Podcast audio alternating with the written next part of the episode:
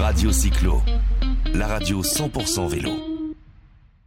Alors, bonjour Maria Paula Caicedo, vous êtes la directrice de l'Innovation Hub Sud EIT Urban Mobility. Alors d'abord, est-ce qu'on peut présenter euh, cette structure?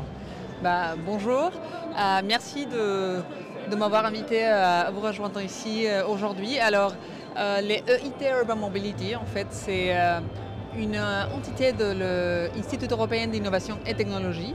Euh, la Commission européenne nous a créé il y a 4 ans euh, dans la filiale de la mobilité urbaine pour aider les villes en Europe à atteindre ces objectifs de neutralité de carbone. Euh, comment le faire? Ben, En fait, on dynamise tout l'écosystème de la mobilité urbaine en travaillant avec les secteurs publics, donc les villes, les régions. Les secteurs privés, ça veut dire les grandes compagnies, les petites et moyennes entreprises, les startups. Côté académique, on parle de- des universités, on parle même des centres de recherche. Travaille aussi avec les citoyens et on dynamise tout cet écosystème, on les rend au service des villes, en identifiant ces défis en côté mobilité urbaine et en aidant à créer des consortiums et à déployer des projets innovants qui, qui vont fournir des solutions pour ces défis. Alors concrètement, quand vous dites on aide, ça se matérialise comment? Voilà, donc déjà, nous sommes le, le- le- le plus large réseau d'innovation euh, en mobilité urbaine en Europe.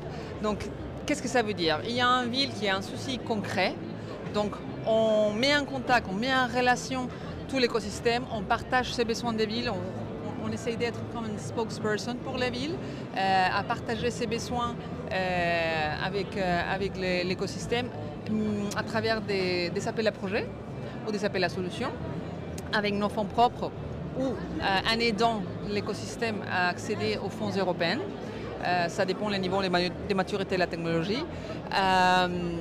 Et comme ça, on identifie des projets qui, ont plus d'impact, qui sont réplicables scalables, parce que l'objectif d'un réseau européen, c'est on a plusieurs villes. Euh, la plupart des soucis, euh, des défis de mobilité urbaine sont les mêmes. Euh, si on parle aujourd'hui dans cet événement côté vélo, par exemple, un parking sécurisé de vélo, bah, il, nous faut, il nous faut partout. Parce que la- les vols de vélos, c'est un vrai problème, c'est un vrai souci pour, la, pour, pour augmenter la, la, la part modale des vélos dans des villes. Euh, Donc finalement, ouais. quand vous trouvez une solution quelque part, vous essayez de la répliquer C'est ça, ailleurs. exactement. Soit l'approche en soi, ou les fournisseurs en partagent. Et après, chaque ville fait ce qu'il fait ce qu'il veut, disons. Mais euh, l'objectif, oui, c'est de, de- de partager, euh, cross-référencer et escaler.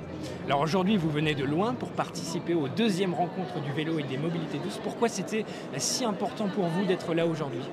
Alors, la clé de, de- de notre activité, c'est d'avoir une capillarité dans tous les pays de l'Europe. Moi, je suis responsable de, de toute l'activité que nous avons dans le sud de l'E- de l'Europe. Ça veut dire la France, l'Espagne, le Portugal, euh, Malte, et, Malte et Grèce. Euh, et ben, on, est là depuis presque 4 ans, donc on est assez jeune. Euh, et, cette année, 2023, c'est l'année de la France. Donc euh, l'objectif, c'est d'élargir notre réseau en France. Euh, donc je suis là exactement pour ça, pour rencontrer l'écosystème local, public et privé. Notre objectif, c'est de leur ouvrir les portes de l'Europe. Et pour nous, les bénéfices, c'est de connaître, comme je dis, euh, euh, les, les réseaux locaux et, et avoir plus de capillarité. Alors justement, pour conclure, vous parlez de l'écosystème local. Vous avez assisté tout à l'heure à la sprint party avec des startups justement euh, locales. Oui. Un peu moins, mais de France au moins. Qu'est-ce que vous avez pensé de, de ce tissu entrepreneurial? Il y a des solutions innovantes. Tout à fait. Alors, parmi nos activités, nous sommes aussi un investisseur d'impact. Ça veut dire que non seulement on investit en visant euh, la profitabilité d'une start-up, mais aussi euh, l'impact que ça peut avoir dans la société et la, et la soutenabilité des activités. Euh, donc, c'était très intéressant. Je pense qu'il y a quelques idées qui, qui ont attiré mon attention, euh, côté accessoires pour les vélos, euh, gestion de la sécurité pour les vélos, pour les GPS, etc. Euh, je crois qu'il y a des opportunités intéressantes à investir. Oui, oui, oui, oui, voilà. Bon. Il faut, il faut, il faut euh, rentrer un peu dedans. J'imagine qu'il y a, il y a pas mal dans la deuxième table ronde qu'on a vue. Florence, elle, elle disait que dans le monde du vélo, parfois c'est pas évident de, de- de- de montrer les, les- les business cases des approches du monde vélo, de la façon dans laquelle euh, cette industrie est positionnée aujourd'hui.